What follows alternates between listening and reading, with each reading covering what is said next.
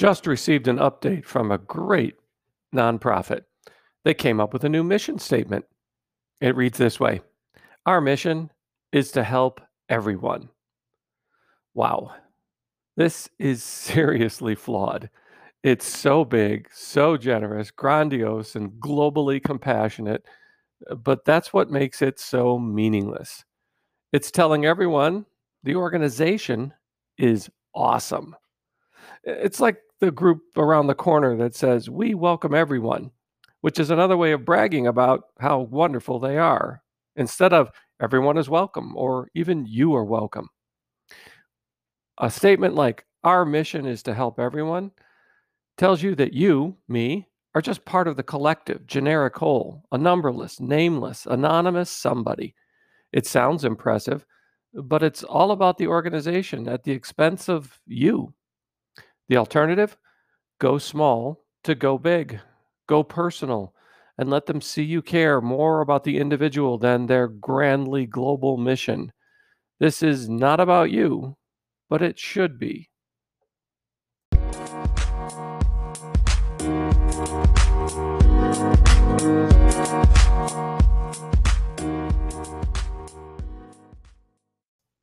You're listening to School of Stories, where stories change our lives.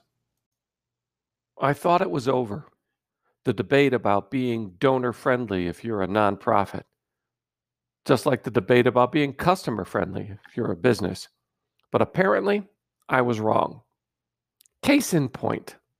Sounds like a Twilight Zone intro, doesn't it? It's about so much more than adding you or your to existing communications to be donor friendly. Some still struggle with the whole mission purity and altruism stumbling blocks.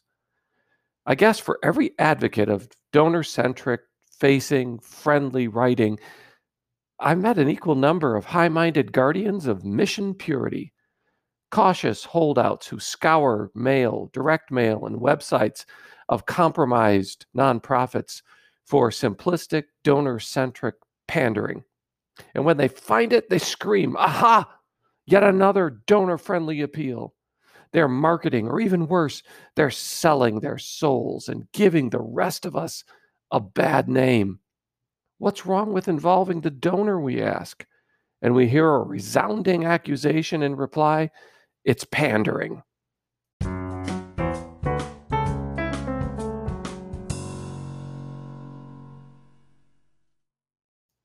All right, all right, all right, I'll agree. Pandering is a problem. Exaggeration is easily the most obvious form. When you see it, without you, blank is impossible or blank won't happen. A close second is just dropping in numerous you and your phrases into otherwise bland copy to spice it up without having to actually work to care about the donor. So, not long ago, a writer sent me their best rewrite of a bland donor report. Yes, I asked them to revise it, and besides not boring the reader to death, they might consider making it more donor friendly. It arrived bearing this subject line Super donor friendly report. After reading it, I believe the subject line was sarcastic. So my fun began when I highlighted all the you and your phrases that were dropped in.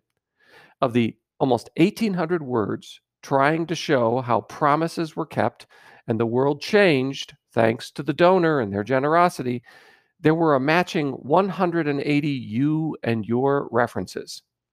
With your help and because of you, and not only are you, but you are also, and you even just about every single sentence was peppered with these phrases.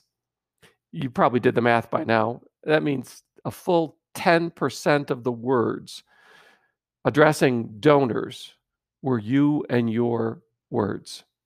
My favorite sentence in the report was this With your gift, you helped those you support.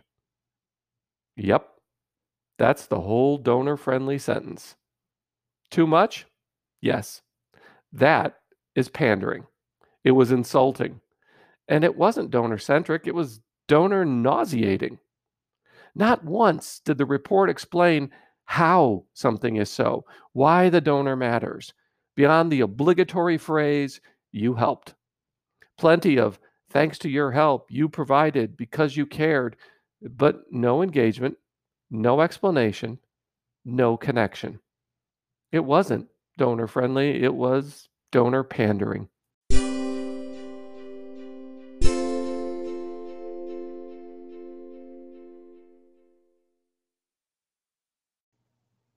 Thank you for listening to School of Stories with James Callahan.